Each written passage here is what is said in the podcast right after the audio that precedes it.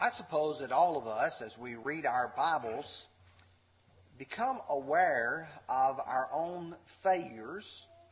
We become aware of the things that perhaps we have not done, at least to the extent that God would have us to do. And I've got to admit to you that as I have read and studied my Bible, and then I try to look at some of the areas of life that the Bible speaks of, you begin to make comparison and say, well, I probably have not done that as well as I need to. And that area that um, I'm speaking of is giving appreciation and thanks to the good brethren with whom it is your privilege to work. I've titled a series of lessons, A Church That Everyone Would Love. And I want to think about for the next probably eight weeks or so, maybe even a little bit further, about the church at Thessalonica. And I want to think about the Apostle Paul and his work among the Thessalonians and the kind of appreciation that he had for them. When you look at Paul's epistles and you read through them, it becomes very apparent that it wasn't just the Thessalonians, not just the Philippians, not just the Galatians, not just the Corinthians. In each of those epistles, Paul expresses thanks 44 times. And in fact, when you get to the book of 1st and 2nd Thessalonians, six times he directly, in so many words, says, I am thankful for you. For just a moment, I'd like to remind you about the establishment of the church at Thessalonica. Paul had been met with a lot of resistance at Philippi. You remember he had been thrown into the jail, and he and Silas had been released. And when you get to Acts 17 and verse 1, now having passed through the upper regions, they came to Amphipolis and Apollonia, and then they made their journey on through to Thessalonica. When Paul arrives at Thessalonica, he goes into the synagogue of the Jews and he explains, he demonstrates that Jesus is the Christ. But Paul has a very productive work there at Thessalonica. And in fact, if you notice, the church became very special. I mean, we're not just talking about a church that Paul went to, he preached, he made a few converts, and he moved on. Let me just give you a couple of verses that illustrate the point that I'm trying to make. In 1 Thessalonians chapter 2 and verse 8, Paul says, So, affectionately longing for you, we were well pleased to impart not only the gospel of God, but also our own lives, because you have become dear to us. You see, when Paul looked at the Thessalonians, he said, It wasn't that we just had the privilege of coming and preaching to you, it wasn't just a job. You people became so special to us, you became so dear to us that when we're away, we really would like to be back with you. You go to chapter 3 and verse 6, and he says, But now that Timothy has come to us from you and brought us good news of your faith and love, and that you always have good remembrance of us, greatly desiring to see us as we also to see you. Paul said the kind of relationship that he and the Thessalonians had was such that they enjoyed one another's company, one another's presence. And he says, It was so that I wanted you back in my life and you wanted me back in yours. Folks, sometimes I don't think that I have let this congregation know how much I appreciate you. And so I planned to try to work it out where the Sunday before the day we celebrate Thanksgiving in our country, that I would begin a series of lessons that speaks about Paul's appreciation of this great church at Thessalonica and to try to honor you as we try to look through the scriptures and see the church at Thessalonica and what made them special, what made them so valuable, and then for me to express that to you as well. What we're going to do this morning, we're going to study 1 Thessalonians chapter 1. We're going to look at verses 2 through 4, just those three verses that Brother Herb read to us just a few moments ago. And what we want to do is to look at three things found there. We want to look at the prayers that were prayed, the people that were involved in their work and their activity in life, and then number three, their preference. God's preference for them and their preference for God. Let's look at these three verses for just a moment. Let's look again at verse 2. Let's, let's sort of specially hone in on it. We give thanks to God, and if you underline in your Bible, always for you all, making mention of you in our prayers. Paul uses a lot of those superlatives. Always and all. The church there was very dear to him to the point where he prayed for them. But you see, if you're going to pray a prayer, what really is important is what do you say? For instance, someone is suffering. You say, We're praying for you. What are you praying? Well, I, I pray that you'll get well. I pray that the doctors, the nurses that attend to your needs, and those healthcare professionals, that they'll be successful. For what did Paul pray for the Thessalonians? And in turn, what did they pray for him? Well, let's look. Chapter 3, verses 9 and 10. For what thanks can we render to God for you?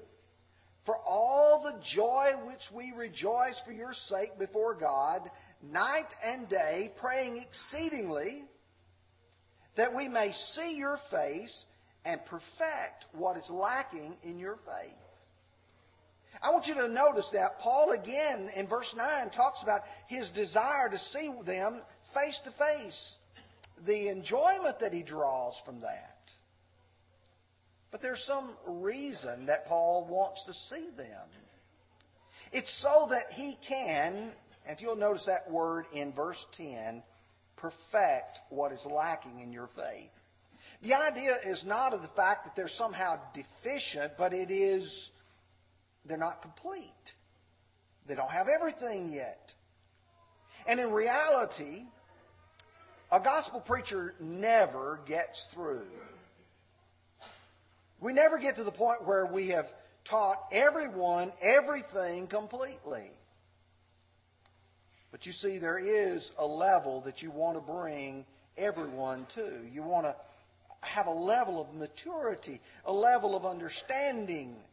And Paul says, I want to be able to finish that. I pray for this congregation that the lessons that are preached will be those that will help mature the congregation, that will help you focus your mind upon Scripture and doing what it says. If you go to chapter 5, you'll look at verses 16 through 18. Rejoice always, pray without ceasing, in everything give thanks, for this is the will of God in Christ Jesus for you. What Paul prayed for them and what he wanted them to pray for was giving thanks. In everything, give thanks. We give thanks for the material blessings we enjoy. Brother Mike did a great job praying with us this morning for us. As he illustrated so well in his prayer, the, the physical blessings we enjoy, our food, our shelter, our families, all the things that go along, with this world, and God has bountifully blessed us there. But most of all, for the spiritual blessings which we enjoy.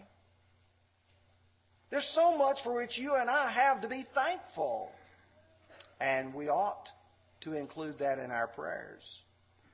But I want you to notice something else that was involved in their prayer. When you drop down to verse 25, brethren, pray for us just a moment, we're going to notice why Paul wanted them to pray for him. When he says us, he's talking about, according to 1 Thessalonians 5, or chapter 1, verse 1, he talks about Paul, Silvanus, and Timothy. Paul, Silas, and Timothy. Pray for us. We need it.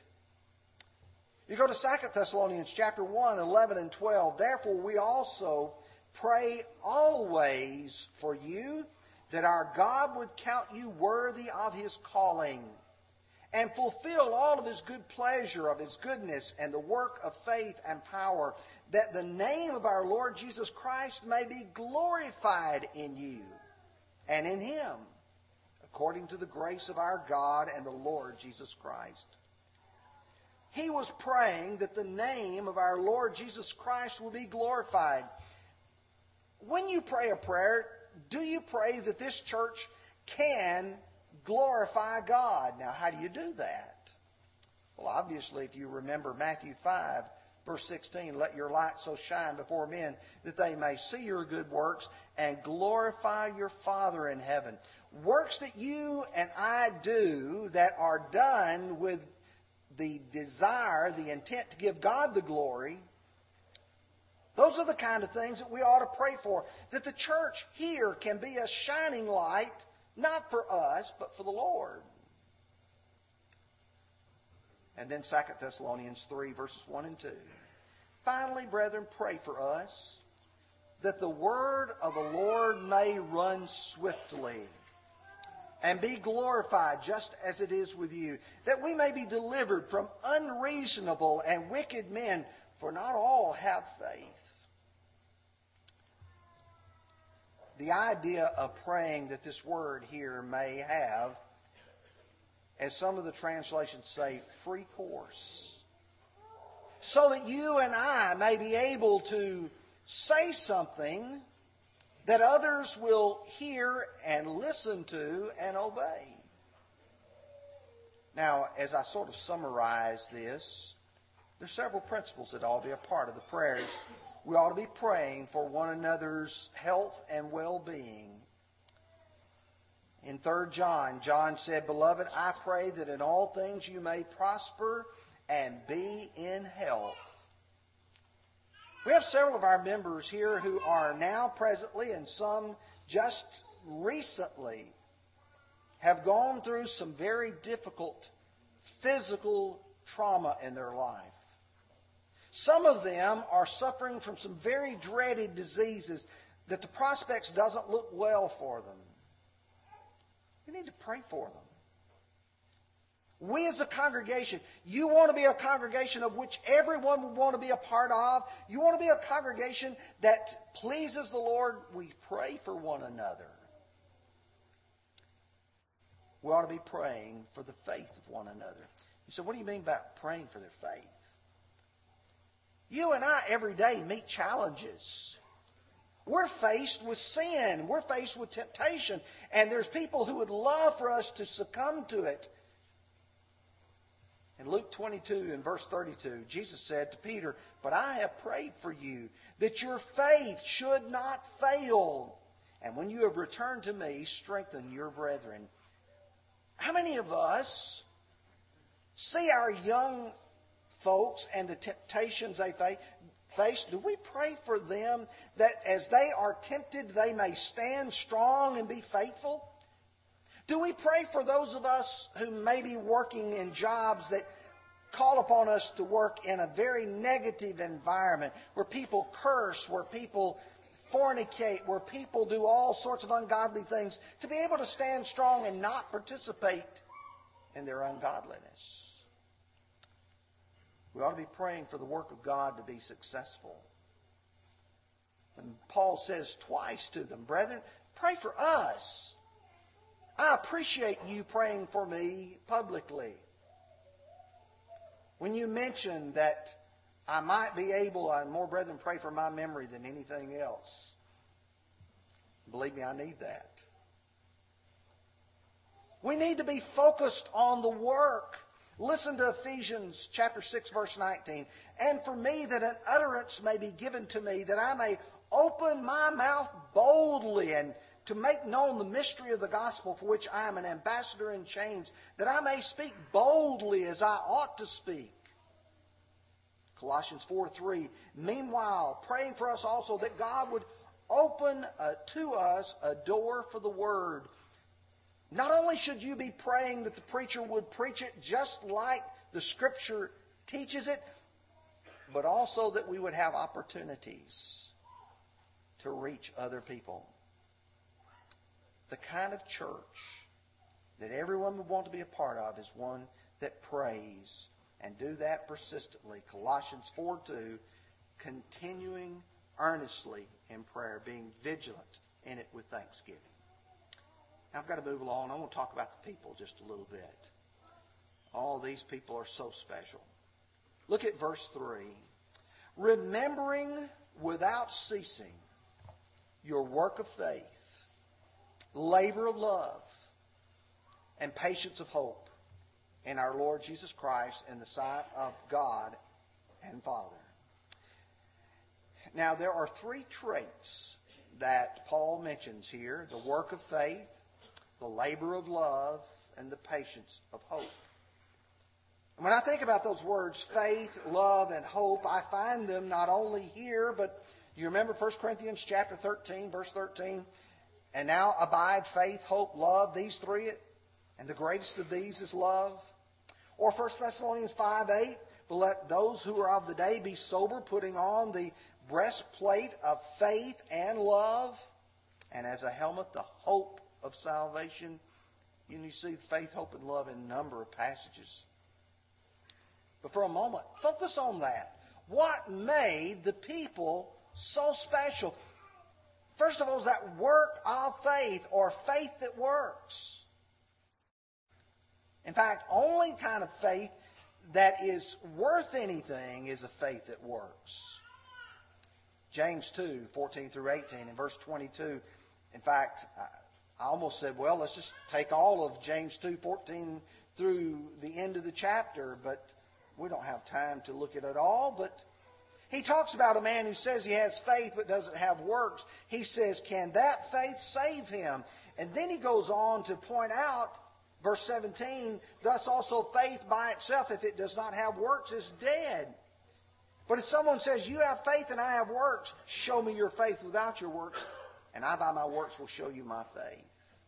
Verse 22 Do you see that faith was working together with his works, and by works faith was made perfect? A real congregation is one that trusts God, but trusts God enough to do something, not just to talk about it.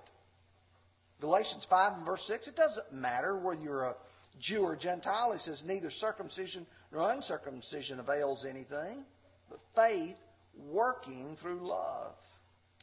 When you go to Hebrews chapter 11, you begin with Abel and you go all the way through the end of the chapter, and you'll notice, as verse 4, by faith Abel offered to God.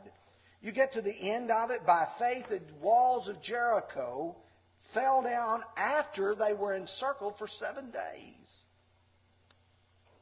If you say, I believe God, then you ought to be willing to do something about it. Going right along with a work of faith, or a faith that works, is a love that labors because you care, a motivation you know, when you start thinking about people doing things, there's sometimes that people do things because of obligation. Somebody says, okay, you've got to do this. Sort of like we do paying our taxes. We just, we do that because we're obligated to do it. We don't do it because we enjoy it, or at least I don't. But if you think about some things people do, they do because they care and want to do that. Remember Genesis 29 20 when Jacob went to serve his father in law Laban for his beautiful bride Rachel. It says Jacob served seven years for Rachel, and they seemed only a few days to him because of the love he had for her. He wanted to do it. In Galatians 5:13 he talks about not using their liberty as an opportunity for the flesh, but he says through love serve one another. When you and I, as a member of the Lord's church, help one another, we serve one another because we care, that's when it means something. I like the way that the Hebrew writer puts it. He talks about the kind of work that you and I do, and he says, God is not unjust to forget your work and labor of love which you have shown toward his name, in that you minister to the saints and do minister. You keep on doing it. And then John says, his commandments are not burdensome. They're not heavy. They're not difficult. Because it's a labor of love. The third thing of which he speaks is the patience of hope or an endurance produced by hope. You see, we have before us the promise that God has made. That promise of eternal life in Titus 1 and verse 2 and Hebrews 6 and verse 18 says that it's impossible for God to lie. God cannot lie. That's held out as something on which you and I place our hope. And yet at the same time, we are enduring a world full of sin and a world full of difficulty. And you have to endure it. You have to be patient through it. When you think about the Thessalonians, I want you to see them. In chapter 2, verse 14, he says, For you, brethren, became imitators of the churches of God which are in Judea in Christ Jesus. For you also suffered the same things from your own countrymen, just as they did from the Judeans. The church in Jerusalem was persecuted by Jews. When Paul came to Thessalonica, those people persecuted the church there, but they were Gentiles. You see, we may live in a community that may mock us, may not appreciate us for the stand which we take. Thought it was interesting. I had a gentleman come by this week. This, in fact, was Friday. Not a member of the Lord's church. Wanted to express appreciation for our stand that we've taken publicly about alcohol. You know, that's, that speaks well for standing for what is right. In Romans 8, 24 and 25, Paul would talk about being saved in hope. He said, but that hope that's not what you have seen, because if you see it, you're not hoping for it. But verse 25, but if we hope for what we do not see, we eagerly wait for it with perseverance. It's worth it. A congregation that has its focus on eternity. Hebrews 10:36 you have need of endurance so that you have done the will of God you may receive the promise. And I thought about calling Brother Jeff and asking him to lead My hope is built on nothing less than Jesus' blood and righteousness. Very first song that we sang this morning. Chapter 2 verse 19. For what is our hope, our joy, our crown of rejoicing?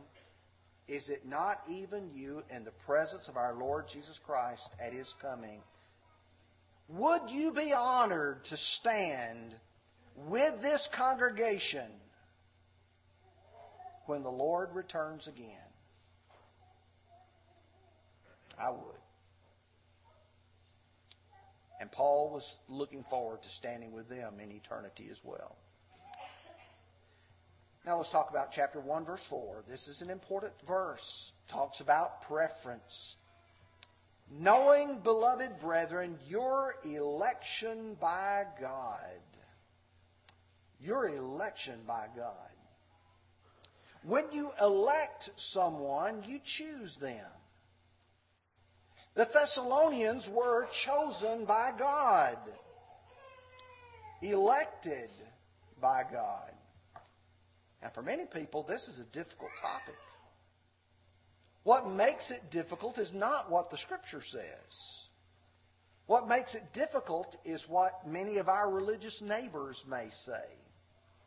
For instance, some of you are well aware with the doctrine known as Calvinism, now over 500 years old.